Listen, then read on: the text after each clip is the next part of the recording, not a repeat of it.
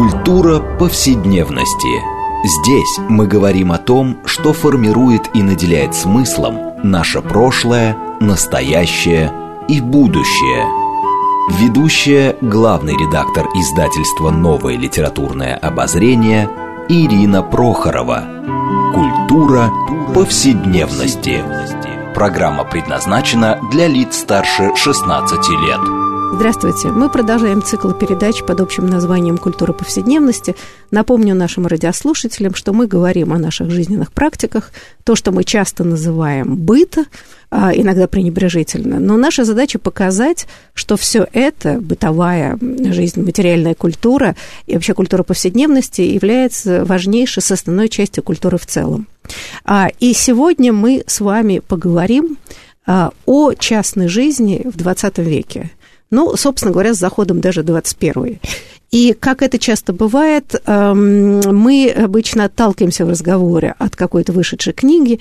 Так вот, недавно вышел последний том пятитомного проекта «История частной жизни», и этот том как раз посвящен именно 20 веку, какие важнейшие изменения – частной жизни человека произошли именно в этот период, и мы обсудим, так сказать, и положительные, и, возможно, отрицательные а, моменты границ частной жизни, которые стали смещаться в, это, в прошедшем столетии.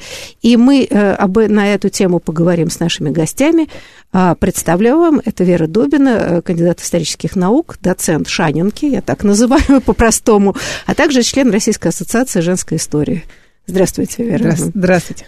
И второй наш гость Лев Аборин, литературный критик, редактор проекта «Полка» и редактор серии «Культура повседневности». Ну, собственно, он и редактировал и вел весь этот гигантский проект пятитомной истории частной жизни. Здравствуйте, Лев. Здравствуйте. Я Ирина Прохорова, главный редактор издательства «Новое литературное обозрение», ведущая программы. Ну, э, вот э, на самом деле, мне кажется, очень важный посыл, который объединяет все пять томов, и так или иначе в каждом томе э, составители об этом говорили, да, о самом феномене частной жизни.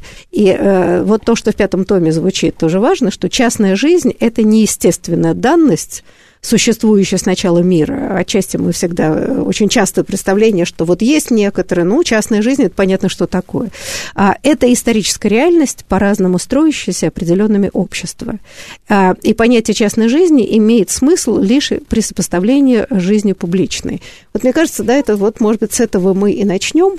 А, собственно, как мы себя представляем, почему у людей часто складывается представление о частной жизни, что это вещь понятная и как бы испокон века существующая?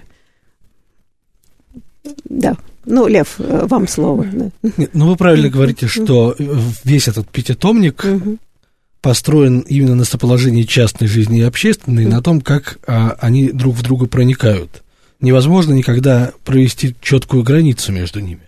Больше того, сегодня, когда а, эти конвенции опять пересматриваются, мы снова начинаем говорить о том, что общество начинает все активнее интересоваться а, частной жизнью людей. Строго говоря, вот а, ваш вопрос, да, о том, когда мы начинаем на это смотреть, а, он начинается, конечно, с того самого момента, когда у человека вообще возникает какая-то приватность, потребность в уединении и потребность в а, том, чтобы побыть, да, как говорил а, Баткин, наедине с собой – и я думаю, что возникает это еще до античности, а эти а, книжки начинаются с античных времен. И в тот момент, когда человек, в принципе, осознает себя как нечто отдельное от рода, от племени, от а, большой какой-то а, надсущности, в которую он входит. Понятное дело, что он каждый э, момент э, соотносит себя со своим обществом, и что бы он ни делал, это так или иначе на нем отразится. Но э, когда возникают какие-то, например, сказания о героях, мы уже тогда представляем себе, что есть отдельные личности, которые из общества выделяются и могут принести ему как пользу, так и вред. И понятное дело, что личности этих героев, их отношения с другими героями – интересуют сказители уже древних каких-то эпосов в первую очередь. И ровно поэтому нас так интересует а, то, что французские историки называют да, историей правителей, историей королей. Как раз ровно а, в пику этим а, историям о том, как правители жили и принимали свои решения, и создан этот пятитомник, который переносит акцент на частную жизнь а, так называемого простого человека. Да, ну вот очень важно, потому что действительно до сих пор, кстати, наша история вот в таком ее распространенном виде. Это скорее история царей, королей и генсеков, скажем так. Да, и поэтому бесконечный поток литературы вот об их частной жизни, кто там были любовники, любовницы. Это все, конечно, для народа почитать страшно интересно. Но мне представляется, что вот то, чем занимается напряжение 20 века историческая наука, это просто показать, что вообще жизнь, то, что мы называем простых людей, ну, причем разных социальных групп, не менее увлекательная и поразительная. Такое впечатление, что право на частную жизнь имеют только вот эти э, власти придержащие, только те, э, кому повезло попасть в фокус исторического исследования. Ну да, и как раз в данном случае вот этот пятитомник э, это важный момент, где действительно показывается, как разные социальные группы, э, слои, классы э, вот, э, да, формировали то, что мы называем частной жизнью. И э, что мне кажется важным в разговоре о 20 веке, э, наше, наверное, сегодняшнее представление о частной жизни вообще-то, честно говоря, сформировали появились где-то в 60-х годах 20 века, когда люди выехали из жутких коммуналок, где уж никакой частной жизни почти не было, она была практически публичная, э, когда появляется досуг, когда вообще появляются какие-то другие нормы представления о семье, о частном, о сокровенном, о тайном, а, а вот это представление совсем недавнее, и нами часто воспринимается как, вот, как некоторая данность. Вера, вы хотели что-то сказать? Да, я хотела сказать, что историческая наука, она занимается историей повседневности действительно совсем недавно, да. А, э, это, ну, скажем так, послевоенная уже период, потому что, ну, конечно, уже история к этому времени не была, история только королей там, да, и... но все-таки это были социальные большие какие-то группы или структуры, да, там, рабочий класс там какой-нибудь, да, ну, а где тут место какому-то частному?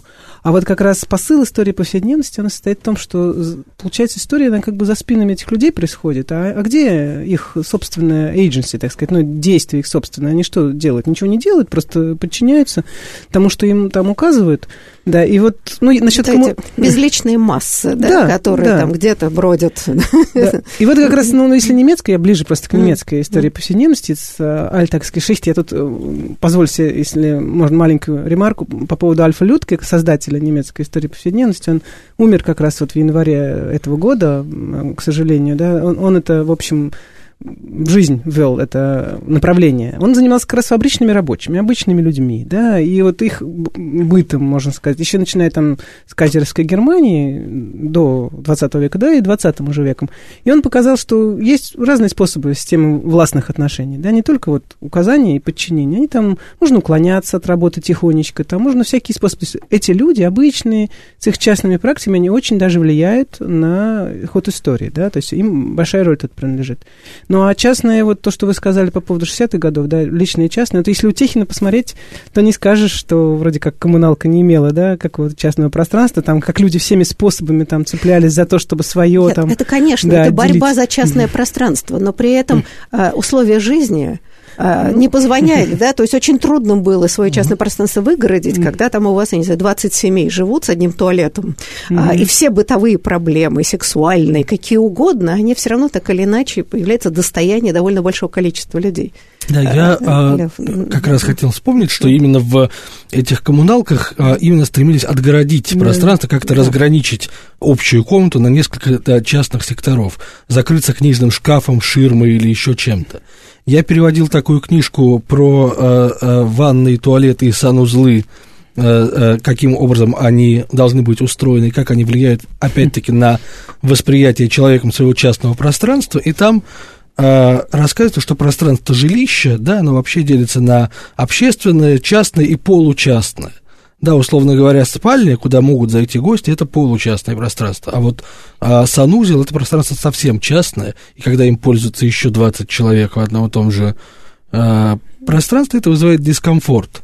Потому что у человека вокруг себя должно быть какое-то личное пространство, где он время от времени должен оставаться один. Когда говорят о частной жизни, в частности, вот то, что говорят эти самые авторы э, пятитомника и пятого тома, недавно вышедшего, э, в первую очередь представляют себе э, любовные отношения, какие-то взаимоотношения между людьми. Но вообще говоря, вопрос частной жизни начинается именно с пространства, в котором человек существует, с дома, с работы и с тем, как вот эти э, два пространства друг с другом взаимодействуют. Раньше люди жили там же, где работали, потом mm-hmm. в 20 веке начался великий исход в офисы, а сейчас а, наблюдается там обратный исход фрилансеров в свои квартиры. Но фрилансеры, они снимают часто open space какой-нибудь там, да? Коворкинг, да, да, коворкинг, да, то есть они все равно не хотят дома это делать. Да, но это, кстати, вообще очень mm. интересная тема, которая посвящена, в общем, большая часть книги, пятитомника, mm. о том, что разговор о частной жизни – и э, э, публичный, да, вот это как раз, собственно, вот где эта перегородка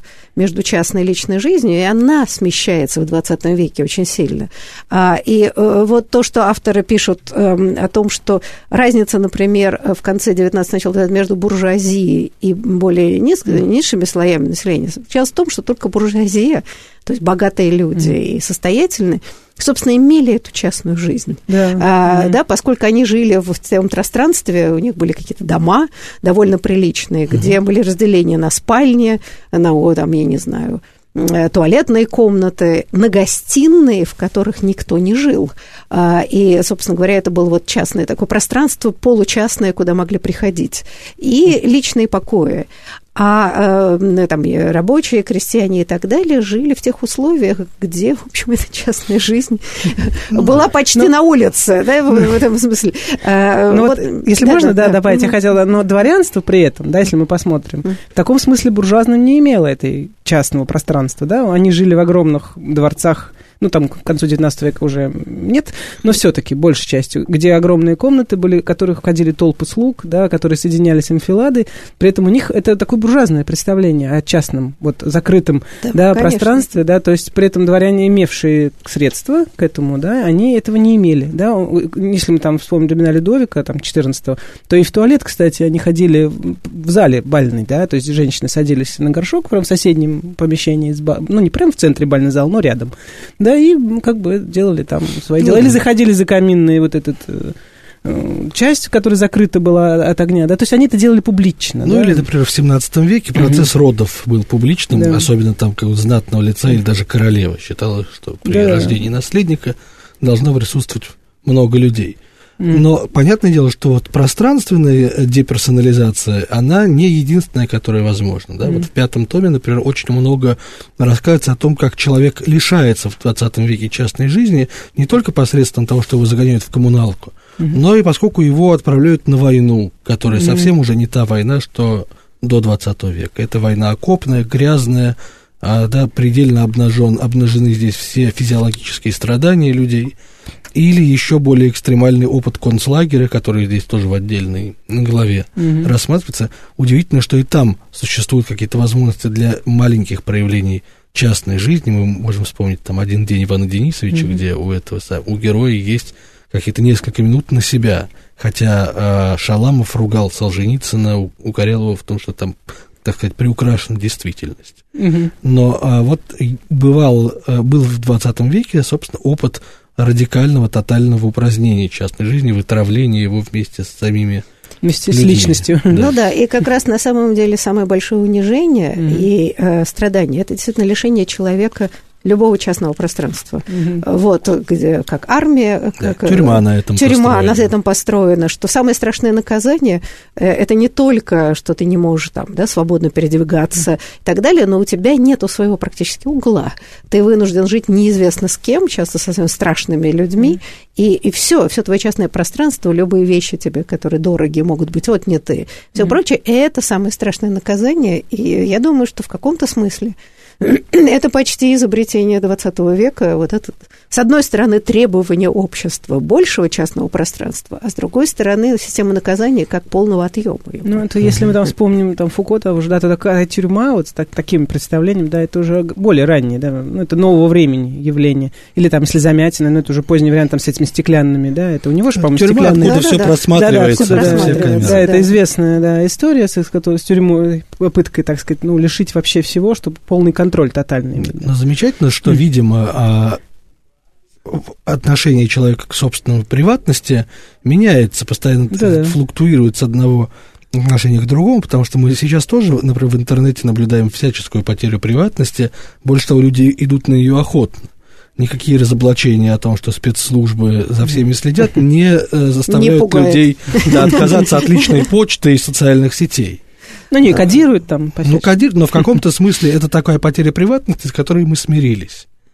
Знаете, но здесь интересный момент. Но писание писем а, и было до интернета, и люди все равно писали, хотя знали, что письма э, перлюстрируются, и следят. Это все знаем мы из советской эпохи, тотальный контроль и слежки. Но, с одной стороны, как об этом часто писали исследователи, если специально не следили вот за конкретным человеком, то эта идея держалась просто на страхе страх людей, что, значит, за ними следят, поэтому люди на всякий случай сами... Э, самоконтроль. Да. Самоконтроль. А в данном случае в интернете, э, ну, происходит то же самое. Ну, во-первых, это такой огромный поток, что, мне кажется, во-первых, люди у нас как-то перестали так уж сильно бояться и не очень верят в то, что возможно все отследить. А с другой стороны, здесь даже не в письмах дело, а в выкладывании своей частной жизни в интернет. Вот эти все фотографии – с детьми, там еще где-то. Довольно откровенные описания личной жизни и сексуального опыта. Вот это довольно интересно, при этом государство совсем не принуждает к этому. А в каком смысле наоборот, э, да, какой-то элемент нового пуританства, который появляется в современном обществе, разговор – не знаю, каких-то сокровенных вещах, которые должны быть в частной жизни. А как раз люди как-то наоборот стали легкомысленно к этому относиться. Ну, здесь Ваши эффект такой есть еще медийный, да, вы себя, вы, э, эффект отстранения так называемый, да, вы пишете же это, да, вы куда-то там в какое-то пространство, вам вот лично я сейчас сижу напротив вас, да, я, может, не расскажу. А в Фейсбуке это там, вот, вот, если шутка немецкая такая, представь себе вот человек, чтобы он офлайн вел себя так, как в Фейсбуке, да, ловил каждого за пуговицу, да. рассказывал, что он ел сегодня на завтрак, да, да? Ну, он... Или, большой... или хамил в лицо, да. Есть карикатура замечательная, где, а, значит, совершенно плюгавый какой-то а, заморыш а, такому бугаю хамит в лицо, и ты поди сюда, и подпись, значит, Майкл забыл, что он не в интернете. Так вот, мы часто, находясь в интернете, забываем что мы, в общем-то, и не вполне в интернете. Но а, тут два сразу соображения. Во-первых, вот в этом а, пятом томе, который вышел в 99-м году, последнего издания, когда интернет для широкого а, для, широких, как становится, масс только начинался. Удивительно точно предсказаны все его и достоинства, и опасности, которые уже через 10 лет полностью забыли, в том числе и то, что это будет совсем не а, универсальная машина для получения знаний, а скорее машина для отъема времени, постоянных бездумных развлечений и слежки, в том числе и государственной. Но еще по поводу прозрачного общества, которое в интернете так себя манифестировало, а сейчас, кажется, назад как-то пытается инкапсулироваться, там приводится пример э, шведского общества в 20 веке. Удивительно интересная глава о том, что шведы построили в 20 веке совершенно прозрачное общество, Причем речь идет не только о свободном обсуждении личной жизни, а, о там, всяких таких поп маркерах, то есть все говорили, вот шведская семья есть, да, там люди втроем, вчетвером живут, да, это как-то проявляется... Совместная да, сауна, Да, проявляется в сознании, значит, какая-то э, неслыханная их раскрепощенность. Но речь там идет и о том, что, например, все а, сведения о э, финансовой, о налоговой жизни граждан находятся в открытом доступе, и кто угодно может посмотреть, тогда как во Франции или особенно в Америке интерес к подобным вещам считается совершенно неуместным и неприличным. Нельзя спросить, сколько ты зарабатываешь. Ну, кстати говоря, в нашей стране, конечно, в советское время все спрашивали, сколько зарабатывать. Да, да, сейчас были четкие, потому что были четкие ставки, и скрыть невозможно. Но, тем не менее, система вот тайны вокруг личной жизни как раз в Советском Союзе была очень сильной. Как раз, да, э, наоборот, Это, потребность да. была большая. И, кстати, э, э, там приводится в книжке парадоксальное высказывание, то есть один из авторов высказывает парадоксальную гипотезу. Именно в странах с тоталитарным режимом, пишет он, частная жизнь, понимаемая как жизнь тайная, находит наибольшее распространение – тоталитаризм порождает больше тайн и секретов, чем раскрывает. То есть вот эта попытка человека уклониться от тотального угу. слежки как раз и складывает эту очень интересную систему частной жизни, близости людей, друзей, а, какое-то э, и огромное да, количество... Разговоров на кухнях, то, угу. что называется. Да, а с другой стороны, табу на обсуждение огромного количества тем, да, которые становятся фактором частной жизни. Ну, э, а вот если мы сравним, например, два тоталитарных режима, ну, я, у меня был проект по ГДР и России сравнивали, то даже такой вот банальный пример, шторы, да, у нас, нас люди же всегда покупают шторы, закрывают окна, чтобы соседи там напротив, да, никто не смотрел.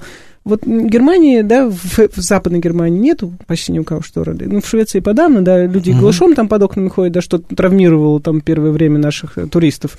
Да, потому что, ну, что такое, штор нету, да, на окнах. Как же можно жить вообще в, этой, ну в этом помещении? Позорище тут все Да, и вот ГДР, да, как раз вот она отличалась тоже также этим, этими шторами, да, даже ГДР даже был более таким ну. тотальным в этом смысле слежкой, чем э, в Советском Союзе, да, был меньше пространства было для ухода. Да, но мы помним, что шторы а, в романе Замятина закрывались mm-hmm. на один да, единственный да. час, да, да когда да. Сексуальный, был, час, да, сексуальный час, когда было позволено номерам остаться вдвоем. А, но а, я читал, между прочим, интересную критику а, тоталитарных антиутопий. Кажется, ее написал такой Кирилл Яськов, но я могу ошибаться, может быть, это не он, да, о, о том, почему 84 год Оруэлла не будет работать.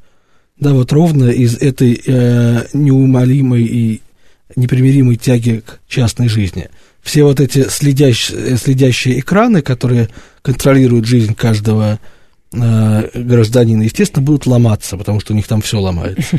Естественно, будут нанимать каких-то умельцев, которые будут их чинить и э, учиться отключать или э, транслировать что-то не то. И махровым цветом, да, расцветет какая-то параллельная жизнь.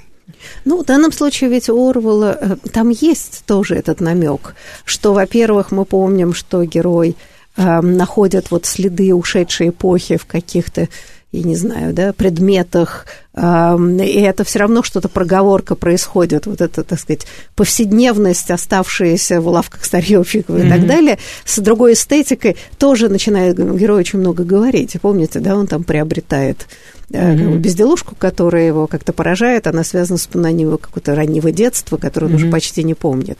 А, но и там тоже видно, как происходит изобретательность человека, идея сопротивления этому. А у Замятина что... даже есть параллельный мир там этих дикарей, которые там... И у него есть там старый остались, дом, да. старый дом, да, который да. сохранен как памятник, mm-hmm. туда можно прийти и посмотреть, как бестолково люди жили когда-то в 20 веке. Ну да, и мы знаем, собственно, из недавнего советского прошлого, что там, не знаю, критика буржуазных взглядов или критика образа жизни э, чуждого нам, так или иначе было все равно пропагандой более гуманного способа существования. Mm-hmm. И в данном случае, если на идеологическом уровне люди могли вполне разделять огромное количество предрассудков, но вот что касается стремления к частной жизни, и расширение этой зоны приватности. Вот здесь, мне кажется, очень важный был феномен э, эволюции советского общества, mm-hmm. которое как-то довольно быстро э, оттолкнулась от этой идеи тотальной слежки, контроля и все прочее. В общем, битва была советских людей за отдельные квартиры. Но если вот где, есть, да? где можно прежде всего эту частную жизнь как-то и скрыть от глаза. Э, коммунальная ада, скажем Рассказ так. Рассказ литейщика Ивана Козырева о вселении в новую квартиру. Да, да, такой буржуазный э, гимн позднего Маяковского. Да, совершенно верно. Или да. если вот Коткину верить, которую вы недавно совсем издали, замечательную книжку «Армагеддон. Предотвращенная». Ну, да, историка, да, американского. Да, да, американского да. историка. Он как раз пишет о том, что именно вот это стремление к частному и к комфорту и, побед... и погубило, так сказать, поздний социализм. Оно, потому что сам, сама элита, она во, от этого всего уже отошла и не верила во все это. Она это все ну, воспринимала да. как такое лицемерие, потому что возможность ездить за границу, эти березки, эти все вот, э, как они назывались, ваучеры, да, на которые они там все покупали, джинсы, это все их вот настолько к этому буржуазному, так сказать, миру приблизило, что они не хотели это сохранять уже этот социализм. Но мне кажется, что в данном случае буржуазирование советского общества происходило везде, не только в слоях элиты. Ну да, но там но прежде и, всего. И как бы и других социальных слоев. То, что называлось мещанство в 20-е годы, и как, чтобы коммунизм канарейками не был побит, как говорил ну, тот вот же канарейки, да? по счастью, да. победили. Да, то есть люди хотели облагораживать свое частное пространство, да, это желание какого-то эстетики хотя бы внутри отдельно взятой квартиры, а, какое-то новое качество жизни, качество, эм, не знаю, всего, еды, одежды, каких-то норм, развлечения. И в данном случае, мне кажется, это вот действительно любопытно ресурс общества, который сопротивляется. Ну да. А, угу. Мы сейчас на этой ноте mm-hmm. духоподъем радостной прервемся и дальше продолжим разговор о изменении частной жизни в 20 веке.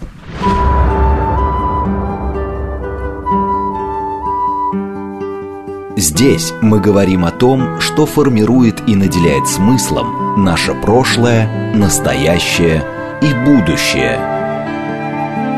Культура повседневности. Мы продолжаем наш разговор об истории частной жизни в 20 веке. А, напомню, что мы беседуем с нашими гостями об этом. И это Вера Добина, кандидат исторических наук, доцент Шанинки, член Российской ассоциации женской истории, и Лев Аборин, литературный критик, редактор проекта «Полка» редактор серии «Культура повседневности».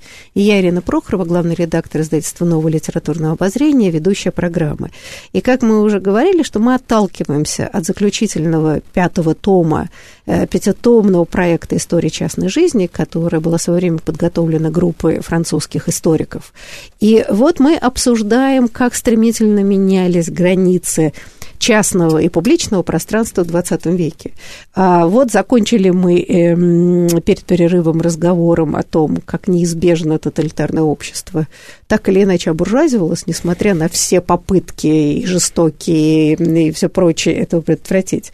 Но вот на самом деле я бы хотела немножко вернуться а, к вот то, что мы затронули немножко так мимоходом, очень важная глава большая в книге о само изменении принципов работы, да, вот как бы то, что называлось такое, да, а, то, что главное изменение в сфере труда, дифференциация пространства.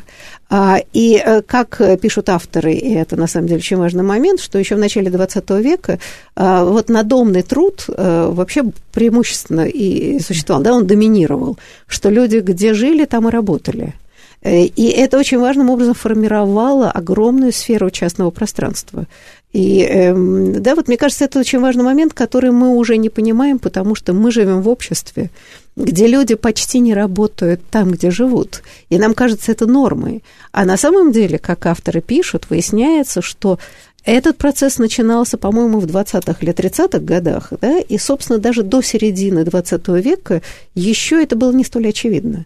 Лев, может быть, вы немножко э, вот проявите, потому что мне кажется, вот э, эта проблема а, изменения вот этих взаимоотношений, э, извините, труда и капитала, mm-hmm. скажем так, да, э, очень важный момент, который недооценивается очень часто. Ну, это связано, mm-hmm. во-первых, с, в принципе, с историей индустриализации, когда появляются mm-hmm. крупные заводы, на которых работают а, очень а, много людей, приехавших в основном из деревни в город, да, понятно, что они не могут а, работать там, где они живут. И в связи с этим формируется целая э, этика вот этой рабочей корпорации, в частности, история всей французской профсоюзной борьбы, о которой в этой книжке тоже немного пишется, показывает, как рабочие постепенно отвоевывают для себя новые и новые права, и больше того, они пытаются как-то походить на буржуазию, например, собственно, приобретение автомобиля, на котором легко добираться от места работы, от, от жизни, да, от от жилья до работы, тоже такой маркер успешности в а, таком буржуазно-пролетарском обществе начала 20 века. А, но при этом мы до сих пор видим места, где люди работают там где живут какие-нибудь фермерские хозяйства, которых довольно много на самом деле, а, и они функционируют вполне по каким-то капиталистическим законам да, производства продукции и его ее сбыта, да, люди живут там же, где они работают, у них хозяйство рядом с Но домом. Это, я бы сказала, такое фермерское хозяйство. А в крупных э, агрокомплексах угу. уже тоже этого нет. тоже нет. Потому что, опять же, у людей есть небольшие свои приусадебные участки, вот эти частные пространства, где они чего-нибудь там угу. выращивают, держат коров и так далее. Но, в общем, все больше и больше, на самом деле, люди также вот работают там где-то э, раньше на колхозных полях, а угу. сейчас э, там на частных, неважно, но то же самое. Но мы так забываем что... две вещи, угу. которые э, связаны уже с электронной экономикой, с производством нематериальных каких-то продуктов, да, а, во-первых, вот этот тот самый фриланс, люди могут просто сидеть у себя в квартире и работать, э, например, это программисты или э, авторы текстов, и зарабатывать вполне приличные деньги, особенно люди, которые связаны с IT, то есть со сферой электронных услуг и информационных технологий. И это такая вещь, как дауншифтинг, когда они не работают у себя дома, а уезжают, например, в Индию, где mm-hmm. можно дешево снять жилье, и тот же самый программный код пишут там, да, из-под пальмы в Гоа, и тоже хорошо себя чувствуют. Ну, но что интересно, что все равно они стремятся иметь какое-то вот э, пространство, где они разделяют работу, да, не снимают там офис где-то рядом у себя, им не надо там, как большинство, может, в Москве там час добираться, да, до своей работы, но все-таки это не то же самое пространство, да, или даже они хотя бы дома отделяют обязательно там кабинет. Это вот, я думаю, тут важно сейчас сказать, что это просто явление нового времени, вообще представление о том, что частное общественное, оно должно быть жестко между собой раз, разделено, да, ну, то есть это там хабермасовское еще, то есть это, это одно дело, это там частная жизнь, да, другое дело, это то, что мы наставляем там публичную жизнь. Такое буржуазного общества, можно сказать, ну, достижение. Ну да, вот, между прочим, еще важный mm-hmm. момент, а, который противоположным образом устроен. Mm-hmm. Если пространство рабочее и частное, да, так строго сегментируется, mm-hmm. то у фрилансера того же совершенно нету а, возможности также разграничить время. У него Досуга не бывает нет. выходных, да, да, он вот. всегда угу. так иначе какими-то мелкими вещами занят, то есть у него нет такого фиксированного отпуска, который бывает у Э, людей, работающих по найму в каких-то конторах. Ученых тоже нету вообще. Да. Никакого ученых, да. у ну, врачей. кстати, то, о чем в этом пятом томе э, истории частной жизни там и описано. До вот этого, так сказать, изобретения дифференцированного времени и пространства, когда вдруг вот появляется работа, куда люди ездят, а потом возвращаются домой и отдыхают, а, то есть э, досуга тоже не было. И там есть описание, что, ну, если, скажем, семья, там, я не знаю, занималась пошивом одежды, то клиент мог прийти в любое время, начать стучать в окно, и хозяйка в итоге говорила, да дадут же ли нам там отдохнуть, да сколько же можно. И в данном случае с развитием вот, всего производства, вот это выгораживание как раз, собственно, частной жизни, свободное от работы, оно постепенно и происходило, и в данном случае это вполне себе такая была революция э, в истории частной жизни. И профсоюзов достижения тоже. Да, право на отпуск, да, сокращение дня, рабочего дня, да, да, на да. отдых там. Ну да, мы, это, мы рассматриваем это вот всегда с точки зрения такой исключительно вот абстрактно-политической истории. Mm. А в данном случае в книге это все-таки показывает и отчасти э, вот это изменение представления самого общества вот, о, о своих правах и возможности досуга и частной жизни, что является частным. Кстати, вот хотела еще немножко обсудить. В книжке ведь очень важная глава э, разговор о тайнах. А вот что является разговорами, mm. я не знаю, закрытыми только в семье, а что можно публично обсуждать? И вот здесь тоже происходит невероятное изменения в 20 веке. Вот, может быть, немножко еще обсудим. Mm. Это представление о приличиях, скорее. Да, да приличие, и вообще, что, можно говорить, вот что можно обсуждать среди друзей, там, я не знаю, в медиа и так далее, а что является неприличным обсуждением. Вот там разговор о том, ну, уже запоминали, да. что там о зарплате не принято в западном мире говорить. И у нас тоже стало а меньше. Да. да, именно. А вот еще, вот, может быть, какие-то примеры важнейшие, как изменилось представление о возможных разговорах. Ну, там, там есть собственно, приведены э, основные сферы, в которых всегда какая-то тайна сохранялась. И это, во-первых, отношение к смерти и болезням, да, mm-hmm. к здоровью, в принципе. А, и, соответственно, опять-таки, в связи с деньгами, к наследству. Неприличный и замалчиваемый вопрос, который а, у родственников в голове возникает, когда там умирает а, богатый родственник, кому чего достанется. Но обсуждать Значит, публично... Обсуждать публично, конечно, совершенно невозможно. Хотя, ну, там бывают разные э, люди, да, которые это обсуждают заранее. Ну да. В Но... Германии, например, вот сейчас это очень даже часто делают, да. То есть они заранее точки над и ставят, кому чего. -то. Да, но, конечно, самая таинственная сфера – это э, сфера семьи, э, сексуальных отношений и отношений между домашними. Э, в частности, э, много, э, ну, в принципе, гибнет, по мнению авторов, институт брака в э, Европе послевоенный – все больше э, французских пар э, не регистрируют брак, и дети рождаются вне брака, и всякое клеймо незаконной рожденности, в принципе, уходит как полнейший анахронизм, никого это больше не волнует. А, и разговор о том, каким образом, в принципе, рождаются дети, то есть э, можно, э, разговор об искусственном оплодотворении, об усыновлении, э, все это становится все более открытым и разрешенным. Например, суррогатное материнство, которое в, на момент написания этой книжки еще не было официально разрешено, сейчас разрешено в очень многих странах.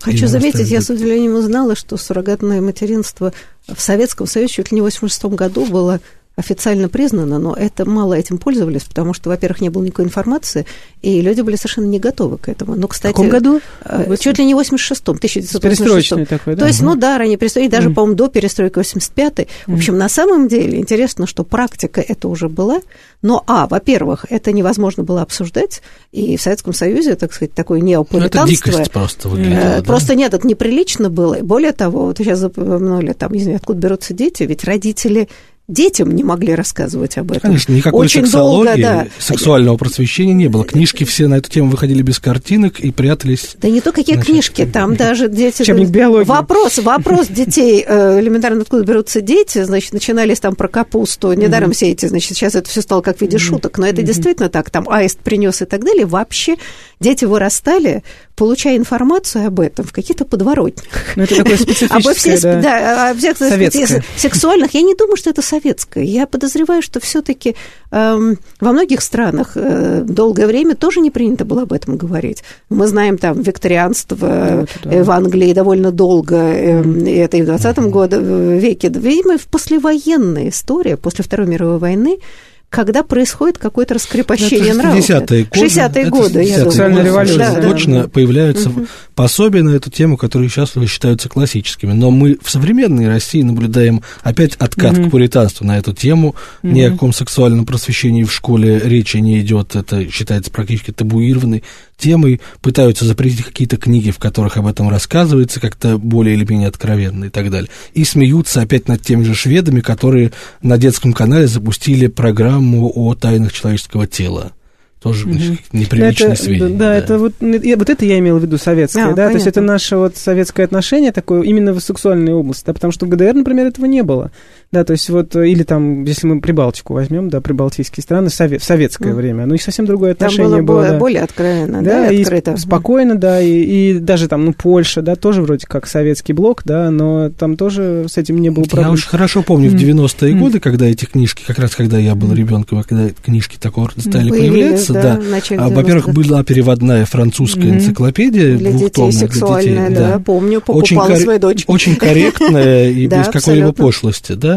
И более того, дети, прочитав это, все это снималось, все проблемы. Никакого действительно хихикания потом и извращенного представления этого не было. Наоборот, это было как раз нормальное представление и логично, что самые основные функции и важнейшие события в жизни человека замалчивались. И более того, действительно, когда об этом говорилось где-то за углом, угу. а, непонятно кем и так далее, это и порождало, мне кажется, извращенные да. интересы. Конечно, да. Да, Или была прекрасная книга Георгия Юдина «Главное чудо света», угу. которая рассказывала, в принципе, о человеческом теле, обо всех его аспектах, начиналась именно с вопросов деторождения и заканчивалась функционированием человеческого мозга. Ужасно интересная книжка, одна из моих детских любимых. Ну, сейчас даже вот мамы продвинутые там с четырех лет э, рассказывают своим детям там про сперматозоиды и так далее. Ну, вот, то есть, может быть, тебя... и перебор, да? Ну, вот, года, а да, почему, да. собственно, нет, можно какие-то вещи детям, конечно, постепенно, да, не убиваясь, mm. но а, идея тогда, ведь интересно, мы никогда об этом не думаем, что если, значит, разговор о святости семьи, uh-huh. если детям вообще не объясняют смысл сосуществования семьи, мужчины и женщины, uh-huh. и вообще идея брака, а, и не объясняют, почему, как берутся деньги, и вообще какие взаимоотношения между а, людьми, любящих друг друга и так далее, то, мне кажется, это и разрушает саму идею семьи, потому что, потому что непонятно, что, почему, зачем.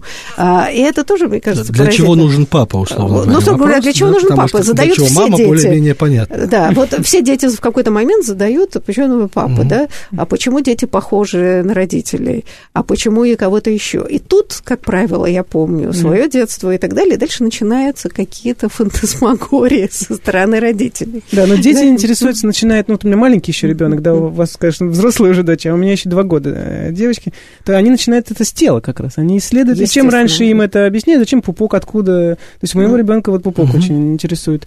Да, и, ну, потом, естественно, органы, да, и как они устроены, когда видят мальчика, девочки, там, что они отличаются. Ну, да, вообще-то, да. если в детском саду да. дети уже видят разницу, да, да. а им никто не объясняет, почему. Ну, да, и это, это тоже порождает, в общем, совершенно непонятное искажение э, мира. Ну, вот Нет, ну, в принципе, даже и взрослое обсуждение того же самого, mm. оно довольно долго а, а, закрывалось абсолютно стеной молчания никаких пособий на эту тему в Советском Союзе не было, и даже, по-моему, само слово «сексология» появилось с подачи Игоря Кона в годах в 70-х, да, да. 80-х.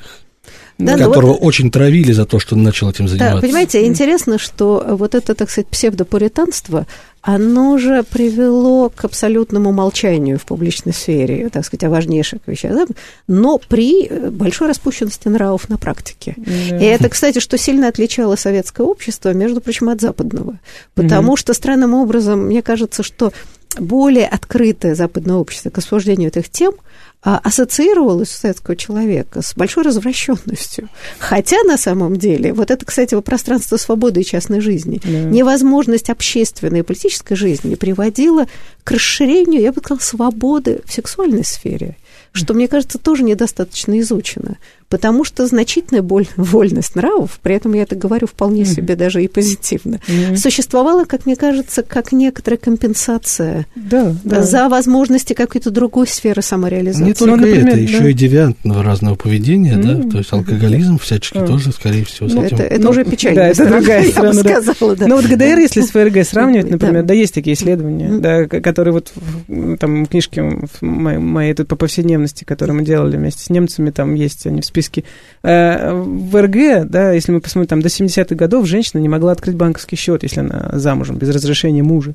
Да, то в ГДР, э, да, кто спрашивал, нравов, это называется. Да, то есть это как раз расширение и сексуальной сферы, да, всяких экспериментов там с юности, да, это все началось как раз в Восточной Германии, да, более британское совершенно западное общество, несмотря на то, что там с 60-х годов, там, понятно, там появились там, противозачаточные всякие средства доступные, да, такие, там, типа бэби-пиль, вот этот бум, там, пилюль этих э, как они у нас называются? Противозачаточных. Противозачаточных таблеток, да, то есть это... Но э, этого вот как раз там не было, да, вот в ГДРшной части. Но это уже связано с регуляцией государства, потому что продается или это не продается, это Нет, зависит ну, уже не от я частного... бы сказала, в нашем государстве да. это же всегда решалось очень, я бы сказала, так сказать, грубо и тупо, mm. учитывая, что, конечно, страшные потери во Второй мировой войне, и государство очень заботилось о том, чтобы рожали много, а даже крестьянки перестали рожать mm. после войны. И вот эта идея непросвещения, а, отсутствие контрацептивов и так далее, это была такая наивная попытка, э, значит, принудительно, что поражали, ну вот, ну что делать, вот забеременела, рожай. И вся и пропаганда была построена на этом. Ну и запрет абортов тоже. Да, и, да, но потом это отменили, но мы знаем, что это все равно продолжалось, это совершенно не работало. А, да, и, в общем, здесь довольно драматическая история, которая тоже мало описанная, тоже связанная, в общем, с существованием частного человека да. в советском государстве. Я вот думаю, что как раз это связано с нашим еще, ну, это другая сторона советского вот этого пуританства сексуального, связано с разрушением полностью гинекологии. Потому что кто вот там в 19 веке там за все эти какие-то отношения, за выяснение там, можно ли говорить о сексуальных отношениях между э, одним полом там и так далее, это все были врачи да, то есть э, в XIX веке в России, я имею в виду, да, в конце, кто занимался всеми этими вопросами, то в гинекологии у нас она в каком-то ужасном состоянии пребывала именно в связи с этими всеми запретами. Ну, я думаю, что там... это же, понимаете, да, но mm. это же была и модель взаимоотношений да. государства и общества. То есть, строго говоря, а, а, вообще идея а, что человек может сам планировать свою семью, сколько детей иметь, не иметь и так далее, это тоже очень новомодная идея. И я бы сказала, что вот то, о чем пишут авторы этой книги, она тоже вот в течение 20 века с падением роли религии, запрещающей mm-hmm. всячески да, вмешательство и вся противозачаточность с точки зрения религиозного сознания, это всегда было, так сказать, не богоугодное дело. Это тоже, мне кажется, вот тут показано, как это общество меняется, и то, что мы сейчас часто воспринимаем просто как норма и как данность, в общем, явление тоже очень-очень молодое. Религия, ее запретительная да, роль да. в человеческой частной жизни, mm действительно, она идет в западном обществе на спад, как эта книжка показывает, даже mm просто по статистике числа священников, которое неуклонно уменьшается mm в той же Франции. Но есть государства, где лобби религиозно еще очень сильно. Вот Германия, да. например. Это Польша они... это очень да. сильно. Ну и в России оно набирает угу. силу на наших глазах после э, официального атеизма. Наступает скорее официальное православие. Ну, в каком-то смысле да, хотя мне кажется, что э, при всем том, что все больше становится людей религиозных или якобы религиозных, это такой тонкий момент. А мне кажется, что касается вот частной жизни людей, то здесь все равно сохраняются какие-то другие несколько представлений. Во всяком случае, общество довольно вольно трактует многие религиозные постулаты, что мне тоже кажется довольно интересно. Слушайте, а я хотела вот еще вопрос вернуться, вот почему я возвратилась к вот этой проблеме изменения вообще проблемы работы и досуга, у авторов на самом деле очень интересная позиция по поводу женской эмансипации. И авторы задают вопрос, а почему, собственно говоря, именно где-то к середине 20 века, но они берут Францию, да, в России это немножко как-то раньше возникло, а, повеление партии. А, вот, собственно, идея эмансипации происходит вот именно тогда. Хотя все проблемы, связанные с женским трудом и гендерным разделением, они были раньше, и вот они, значит, ставят знак вопроса, почему именно вот тогда. И э, отвечают сами, э, с их точки зрения, э, что эм, это связано как раз вот с этим дифференциацией времени и пространством, что когда не было разделения, они считают, да, когда, значит, и хозяйственные и производственные задачи были одновременные, женский труд не рассматривался как порабощение, mm-hmm. потому что мужчины и женщины вместе работали, женский труд вполне себе ценился и был выгоден, он приносил э, прибыль. А, значит, вот в момент, когда происходит эта дифференциация труда, значит, мужчины работают куда-то уезжают, то женщина, с их точки зрения, превращается в прислугу, и для нее становится, и работа для нее это символ эмансипации и равноправия. Мне кажется, это довольно интересная позиция, которая мне в голову не приходила. Может быть, мы этот вопрос обсудим, он довольно тоже интересный. Ну, ну в, да. в этом, mm если мы вспомним плакаты там начала 20 века, ну, после революционной, да, там как mm раз освобождение от домашнего труда рассматривали, эмансипации. Ну да, да совершенно верно, да. А там кухонное рабство. Кухонного, да, рабства так называемого, mm да. А типа вот у нас есть там детский садик, да, в котором мы там ребенка чуть ли не с двух месяцев там отдадим. Фабрика кухня. Да, фабрика кухни, которые продукты, да, не, даже кухни не строили в домах, собственно, зачем они там нужны, да? Ну, одна, это был одна, некоторый перебор. Да, да. Одна на всех, типа, да, там большая кухня, да, ну, а квартиры вроде как, ну, сталинские там, высотки, у них там есть кухни, но они очень маленькие, да, то есть, ну, это не предполагается, что это какое-то место, в котором много времени люди будут ну, проводить. Я хочу заметить, что э, на самом деле поскольку советское государство было э, тоталитарным, то э, с одной стороны, вроде бы это была идея освобождения арабского, а с другой стороны, да, это привело вообще к системе полной противоположности. Э, да, никакой эмансипации, по большому счету, не произошло, а женщина на ней хозяйство все равно осталось, это получился двойной гнет. Но это Поэтому, просто да, да. связано еще было с тем, что реформировалась система брака, да, и возможность разводиться за один день и детей оставлять. А кому, кто должен им был заниматься, да? То есть все это осталось, получилось на женщине, да? Как вы проследите при отсутствии брака, кто должен отвечать за этого ребенка, из мужчин, я имею в виду? то получается, что это все остается, то есть женщины растят детей, поскольку с контрацептивами проблемы, то детей много, да, растить их тяжело, кто-то работает, вот и получается двойная такая система, то есть это ну, потом, правда, там восстановили, конечно. Да, мы еще не будем забывать, и, к сожалению, программа наш подход к концу, mm-hmm. не хочется на печальной ноте, не будем забывать, что еще проблемы советского периода э, нашей жизни связаны просто с тем, с избиением мужчин постоянные, которые, начиная с Первой мировой войны, гражданские войны, репрессии, Вторая мировая война, и это еще проблема э, вынужденной эмансипации, о которой как-то редко принято говорить, э, просто в отсутствии мужчин. Да, женщины были оставлены часто с малыми детьми, вообще с проблемой выживания, а помощников не было, потому что, да, мужчины были убиты. Но если мы посмотрим вот на послевоенной, после Второй мировой войны, да, как быстро возвращается этот патриархальный э, строй, несмотря на то, что мужчин, конечно, потери были большие, и женщины во время войны занимают их места, и в Германии, кстати, тоже, они на фабриках там работают и так далее, то после войны они моментально дают это назад возвращавшимся мужчинам. Ну, вот только мы затронули самое интересное, а программа наша закончена. Но я думаю, что к вопросу частной жизни, о очень больших сложностях и противоречиях в ней а, на разных этапах исторических мы еще будем неоднократно возвращаться. Я благодарю эм, э, наших гостей. Спасибо вам большое и до будущих встреч. Спасибо, до свидания. До свидания.